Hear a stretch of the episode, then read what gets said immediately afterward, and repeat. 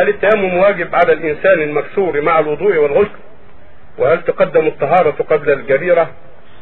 هل الذي تقدم الطهارة قبل الجريرة واجب أم لا؟ الذي يعجز عن غسل بعض الأعضاء لاجل كسر فيه أو مرض ينظر في أمره. فإن كان يستطيع المسح على الجبيرة أن يرح في جبيرة ومسح عليها كفى عن التيمم. يمسح على الجبيرة ويكفي عن التيمم. ولو انه حطها على غير طهارة لأن الجبائر ما يستطيع الطهارة على الصحيح.